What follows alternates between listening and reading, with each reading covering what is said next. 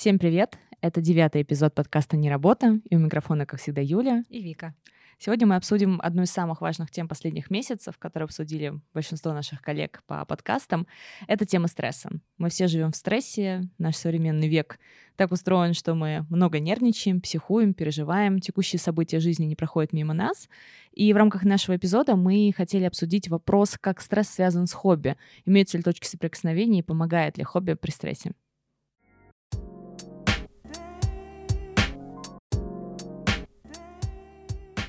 Наверное, можно перечислить гигантское количество способов, как э, избавляться от стресса, как уменьшить стресс в нашей жизни, но мне кажется, что э, нет, вообще нет никакого варианта от него избавиться полноценным образом. Я к этому вопросу подошла фундаментально, когда решила сдать, сделать полный чекап организма и сдать в том числе анализ на кортизол, это гормон, который отвечает за стресс в организме. Угу. Я поняла, что у меня он в норме, поэтому я подумала, что надо просто, в принципе, меньше нервничать. Оказывается, с гормонами это все нормально. Слушай, надо, кстати, взять себе на заметку, я никогда вот, вот именно это не проверяла.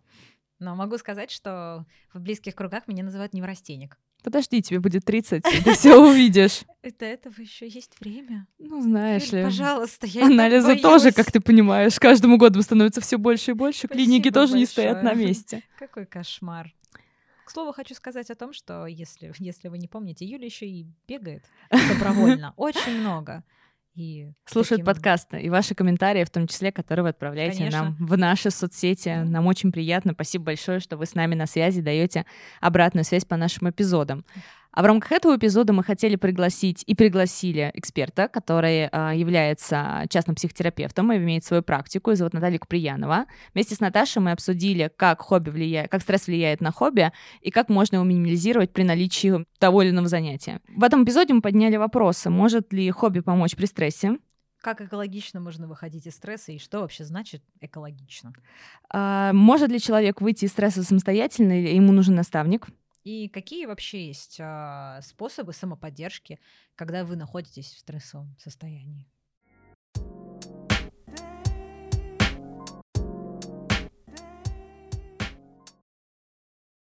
А, всем привет, меня зовут Наталья, мне 38 лет, я из города Новокузнецком. А, я практикующий психолог, закончила Московский институт психоанализа. На данный момент обучаюсь на курсах у Нины Рубштейн, достаточно известной гештальт-терапевт в нашей стране. И в планах получить образование сексолога весной. Опыт работы на сегодня 4 года, более 700 клиентов. Работаю с направлением гештальт терапия, это работа с эмоциями, и техниками КПТ, работа с мышлением. Веду личную и групповую терапию. На данный момент создала тренинг по работе с глубинными убеждениями и на подходе тренинг, качающий уверенность и целеустремленность. А, практически все знают, что хобби это любимое дело, да, или некое увлечение, которым занимается в свободное время для удовольствия. Ну а стресс это состояние организма, которое характеризуется эмоциональным и физическим напряжением. А, вызвано это воздействием различных неблагоприятных факторов. А на сегодняшней встрече хочу рассказать вам негативную и положительную часть хобби, где она может являться огромным ресурсом в жизни, так и являться тем самым источником стресса, депрессии или тревожных расстройств. А многие считают, что хобби 100% является лекарством от стрессов и расстройств. Плюсом обществом навязано, что хобби является обязательной частью нашей жизни. Если у тебя его нет, то ты не в порядке. Поэтому у многих сложилось ощущение, что он просто должен его иметь, дабы соответствовать миру, который его окружает. В действительности дела обстоят немного иначе. Давайте разберем на конкретном примере, где хобби может являться именно источником стресса. Такой пример, когда родители, исходя из своих нереализованных потребностей через детей, эти потребности пытаются закрыть. Отдав ребенка, например, на фортепиано, так как мама об этом мечтала с детства, но при этом она не слышит желаний ребенка, Ребенок делает то, что хочет родитель, не имеет своего мнения, свои права и как итог своего хобби или дела, которое ему приносит драйв, кайф и ресурс. Впоследствии работает этот ребенок вырос, работает на той работе, которая ему не интересна, и в принципе ему ничего не интересно, так как он привык, что выбор за него всегда делали другие люди.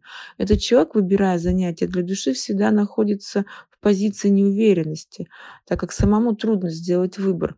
Ибо внутренний голос мамы теперь превратился в критика. Голос мамы это при, при, я привела пример. Превратился в критика, который руководит жизнью и вселяет страхи. И следующий пример работы этого же критика внутри, когда у вас есть хобби, вам нравится ваше увлечение. Ну, как известно, любое увлечение требует материальных вложений. И вот вы стоите в магазине, смотрите кисти, например, да, либо краски, если любит человек рисовать, с предвкушением мечтаете, как вы все себе реализуете, с любовью складываете все в корзины, на кассе, на кассе выкладываете немаленькую сумму. Приезжаете домой и начинаете себя потихоньку клевать, что потратили, что могли подождать, или брать не все сразу, что вообще необходимо было потратить на более значимые вещи деньги, а не на эту ерунду. Плюсом эти убеждения могут подкрепляться поддержкой близких, которые считают, что вы страдаете ерундой. Лучше бы делом занялись. Побу помыли, там, или ужин приготовили. Как итог идет полное обесценивание себя, своих действий и уход в негативное состояние возвращайте покупки в магазин и вообще прекращайте заниматься своим любимым телом. Это все работа внутреннего самокритика. Обесценивание хобби может произойти в случае, когда ваше хобби превращается в работу и лишь источником дохода, где деньги встают на первое место, тут неизбежно выгорание, отсутствие интереса вплоть до депрессии. Это негативная картина наших увлечений, с которой можно вполне справиться с помощью психолога, который поможет вам обнаружить критика, отделить его от себя, проработать и жить свободно. Именно свободу ощущают люди при проработке внутреннего критика. Плюсом работы с мышлением дает право выбора, которое у вас было и есть всегда, но оно закрыто страхами. И, конечно же, про хобби, которое дает вам позитив, кайф, драйв, ресурс жить и справляться с трудностями. Ведь очень часто люди сталкиваются с трудностями в отношениях, здоровье и в самореализации. В этот момент именно хобби может стать вашей палочкой-выручалочкой, глотком воздуха, единственным способом выжить в непростых ситуациях.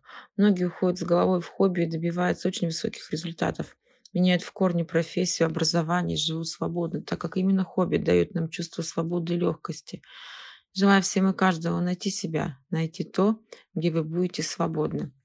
И хочу вам привести пример а, свой личный, как хобби стала профессией, как она стала ресурсом и как стала тем источником дохода, который был неожиданный для меня.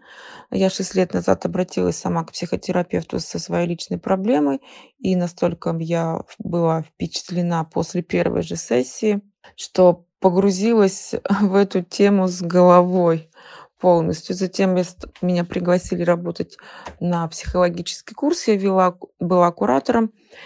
Пошла, поступила в институт, полностью ушла в эту профессию и даже не думала и не предполагала, что я буду вести личное консультирование. Потом ко мне люди стали записываться на личные консультации, стали просить Наташи, сделай какой-нибудь тренинг. Как итог, на данный момент я специалист, образованный, я психолог, я Э, работаю в двух направлениях. Это гештальтерапия, КПТ-терапия, э, транзактный анализ. Все это люблю, обожаю, и это приносит мне ресурс, потому что я вижу, как люди отдают мне а, свои эмоции, свое тепло, свои отзывы, как они радуются, когда у них что-то получается. То есть я получаю тоже восхищение, очень важная базовая потребность. И вторая тоже важный ресурс– это деньги. Не буду скрывать, для, они важны. Если кто-то говорит о том, что деньги не важны, неправда, они важны. Но должен быть важно, чтобы был ракурс. Если вы работаете только из-за денег, то вам не будет в кайф, даже эти деньги не будут в кайф. А если вы работаете, то есть вот я вначале говорила, что да, когда хобби превращается в вашу, вашу работу единственным источником дохода, тогда выгорание. Вот в моем случае – деньги являются вторичны. Первично идет вот эта потребность восхищения и отдачи. Отсюда получается кайф и драйв.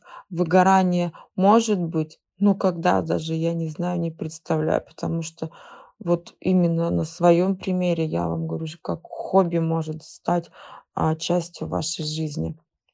Я нашла себя, искала во многом и желаю тоже каждому найти именно себя в том, от чего вы будете гореть. И отвечая на вопросики, может ли хобби помочь при стрессе? Однозначно да, однозначно. А, потому что когда мы находимся в стрессе, мы всегда ищем, ищем интуитивно, как из него выйти. А, кто-то начинает есть, кто-то начинает пить алкоголь, кто-то курит, да, то есть уходит в какую-то зависимость. Это негативная часть. А хобби здесь как раз-таки выступает той положительной частью, с помощью которой вы можете выйти из стресса. Как это работает? Элементарно у вас неприятная ситуация, вы не знаете, что сделать, но вам надо успокоиться, эмоций много, мыслей много. Берем раскраску, берем карандаши, и автоматически вы переключаетесь, потому что вам приходится выбирать цвета, подбирать их. И когда вы рисуете, вы успокаиваетесь, эмоциональный фон успокаивается. То есть хобби, любое, какое бы оно ни было, она снижает эмоциональный разряд, заряд ваш. То есть вы становитесь спокойнее. А второй вопросик. Может ли человек выйти из стресса самостоятельно или ему нужен наставник? А я за то, что а, вы можете сколько угодно заниматься с психологами, стоять на гвоздях, а, ездить к буддистам. То есть вы можете это все делать, безусловно, выбор каждого, да. Но я четко уверена, если сам человек не захочет, ему никто не поможет. Потому что даже из самой затяжной депрессии человек вытаскивает себя сам, только сам. А, он способен на это. С помощью, он при, даже когда он обращается к спе- другим специалистам, он делает это сам. И если он слышит людей, если он хочет слышать людей, которые ему рекомендуют, а, с чем-то поработать, да, или проработать, или что-то добавить, что-то изменить, поработать с его мышлением.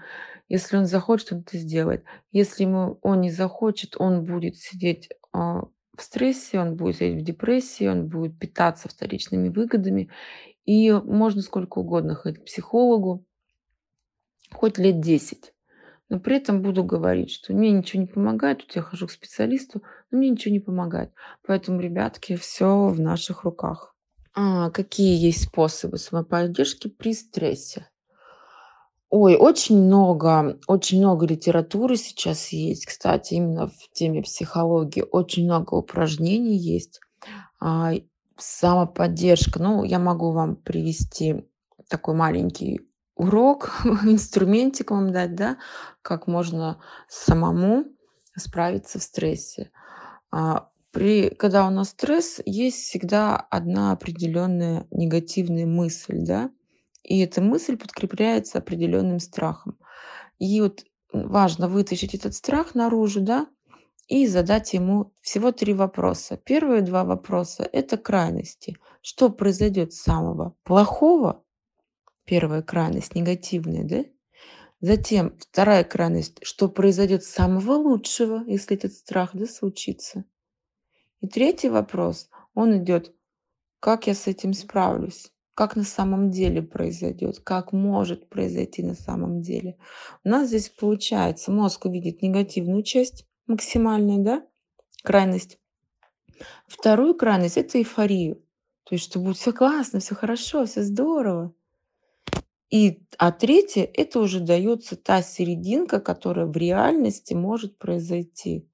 И у вас уже, получается, есть ответ на свой запрос – страх снижается, снижается негативное мышление, и вы можете выйти из стресса именно с этим, с, с этим инструментом. Он также помогает решать определенные проблемы, вопросики.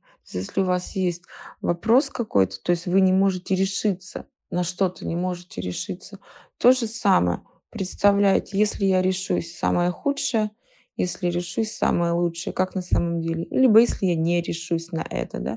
То есть вот такой вот инструмент очень классный, прям обожаю его. Прям очень рекомендую пользоваться. Что может сделать терапевт, когда у клиента ощутимый стресс? Ну, как минимум, вытащить все эмоции, которые были в этом стрессе, чего именно испугался человек, как правило, это все связано со страхами. С чем был обоснован этот страх, вытащить его наружу, показать. То есть терапевт показывает и показывает ситуацию не только как было, да, и как будет теперь, а как сейчас. А вот у гештальт-терапии там определенный акцент есть на настоящее. Какой я сейчас? Что сейчас происходит со мной? То есть по фактам идем по-настоящему. А, плюсом, безусловно, терапевт а, находит источники, находит источники вместе с клиентом. То есть источники, что, почему моя реакция была в стрессе именно такой. И тоже есть хор- хорошие такие практики, которые мы возвращаемся в детство, да, ищем, где начались эти проблемы, откуда они пошли, эти реакции. И работаем уже тоже с прошлым. Опять же, всегда возвращаясь в настоящее. Плюсом, а, как еще можно справляться со стрессом, как помогает терапевт, это с помощью КПТ, то есть меняем мышление переворачиваем его из негативного в положительное, адаптируем. Получается, с помощью специалиста мож, можно снизить додумывание, снизить катастрофизацию мышления. А, также можно и снизить осуждение. То есть очень много людей, которые боятся осуждения, поэтому они не двигаются вперед, ничего не делают. Также, когда они хобби в себе выбирают, они тоже боятся осуждения очень сильно очень многие. Вот именно со специалистом снижается осуждение, переворачивается мышление.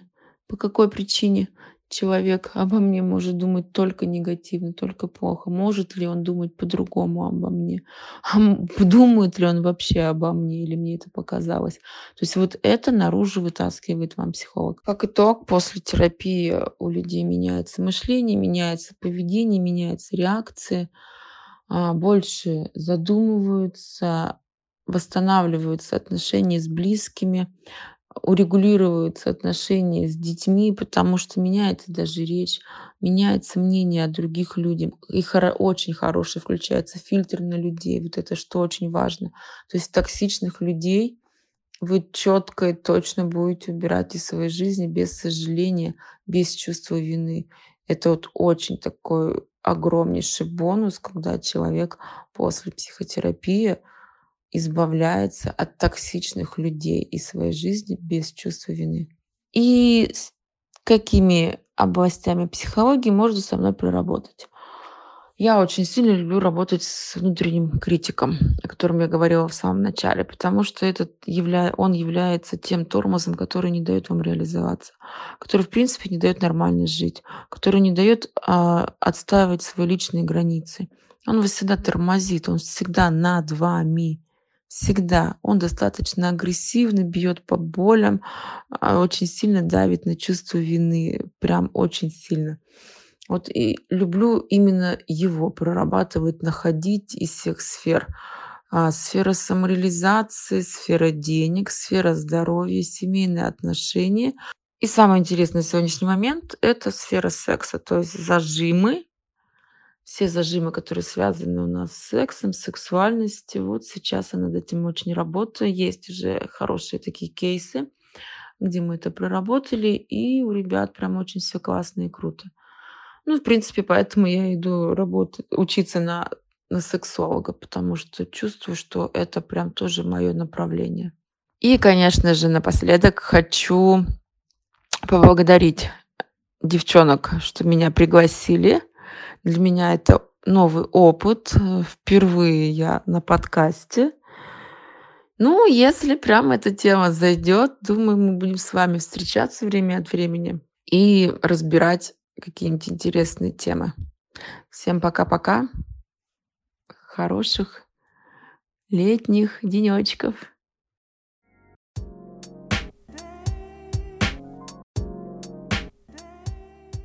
И как обычно ты привыкла выходить из стресса? Помогает ли тебе хобби в этом вопросе?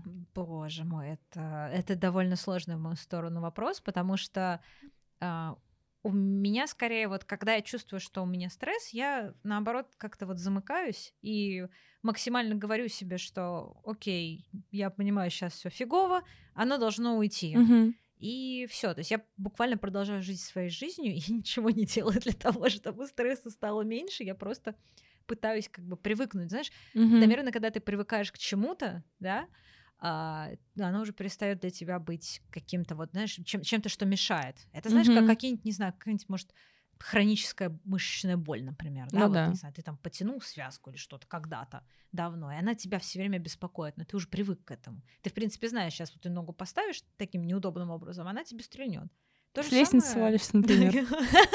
Нет, я не... Юля, не надо так. Ну, опять же, так делать, наверное, нельзя.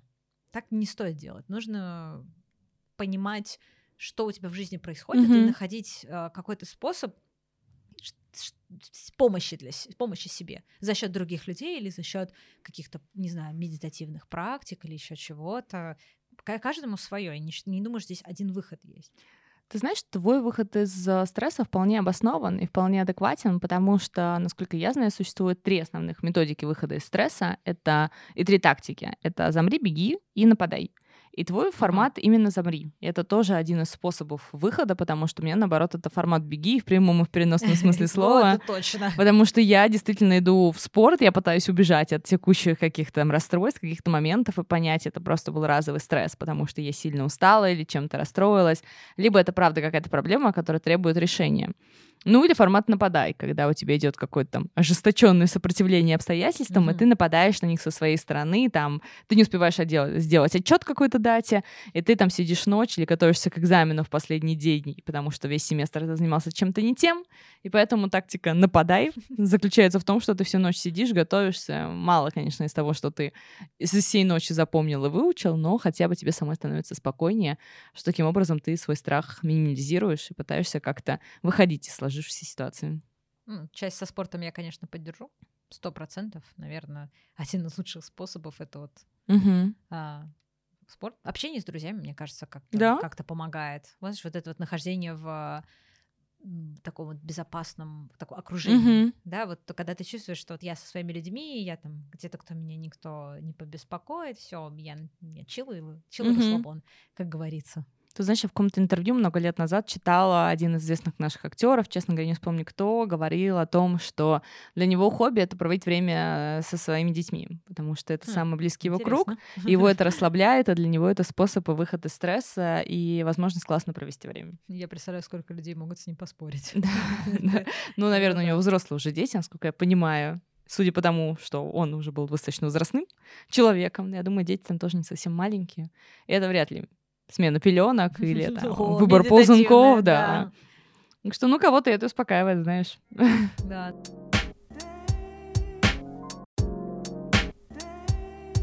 Ты знаешь, для меня стало неожиданностью, насколько тема хобби многосторонняя при стрессе. И те последствия, о которых рассказывала Наташа, я никогда не задумывалась, что хобби может быть источником дополнительного стресса, поэтому, оказывается, ты думаешь, что ты хочешь отвлечься, а на самом деле ты всего лишь навлекаешь на себя еще больше стрессовых состояний. Ну, конечно, слушай, есть же такие моменты, когда ты что-то, ну, ты, ты начинаешь какое-то новое хобби, ты находишь себе новое занятие, и у тебя начинает что-то не получаться, из-за этого ты Мгм. начинаешь нервничать. Ты еще думаешь, ну, как бы я делала это для себя, я делала, чтобы повеселиться, но внутри ты такой, почему мне не получается меня? Это так раздражает. Да, Какого черта? Да, тут свойство характера. Если ты достигатор, и ты привык получать все лучше и быстро и сразу, то, конечно, это начинает расстраивать. С другой стороны, есть, наверное, еще такие случаи, когда ты используешь хобби как, наоборот, способ убежать от своих проблем и Мгм. от стресса. И это такой, это же, наверное, не самый здоровый вот механизм работы со стрессом, с какими-то проблемами. То есть ты не, не решаешь их, да, ты не делаешь что-то, чтобы себе помочь. Ты говоришь, ты- ну, ты накрываешь, знаешь, их одеяльцем, Мгм. как, как попугайчиков накрывают в клетке, чтобы они заснули, и говоришь, ну, Они, всё. кстати, не засыпают. Вот, вот именно. Как бы в, этом, в этом весь смысл. Ты думаешь, я сейчас накрою, нормально. Сойдет. А по факту нет. А Они по факту ты продолжают орать. открываешь, а он тебе так смотрит на тебя испуганно. Типа, Покорми мать, меня. у тебя все в порядке с Покорми головой, ты меня. зачем это делаешь? Я понимаю, что там не ночь. А если вы хотите разобраться со своими вопросами стрессом, вы всегда можете написать Наташе. На нее мы оставим все ссылки в описании нашего подкаста. Приходите к Наташе, я уверена, что разрешение ваших вопросов станет немного легче. Нам, нам было очень приятно пообщаться с Наташей, расспросить ее обо всем, что нас беспокоит, нас и вас беспокоит. Я рада, что Юля представила ее вам, и, естественно, со своей стороны тоже рада была ее выслушать. Поэтому мы искренне надеемся, что хоть как-то смогли вам помочь, как-то, может, успокоить всеми советами, которые сегодня обсудили. Да, с своей стороны можем пожелать экологично уходить из стресса, меньше беспокоиться и надеяться, что внутреннее спокойствие вас не покинет. Спасибо, что были с нами в этом эпизоде. С вами были, как всегда, Юля и Вика. Всем пока.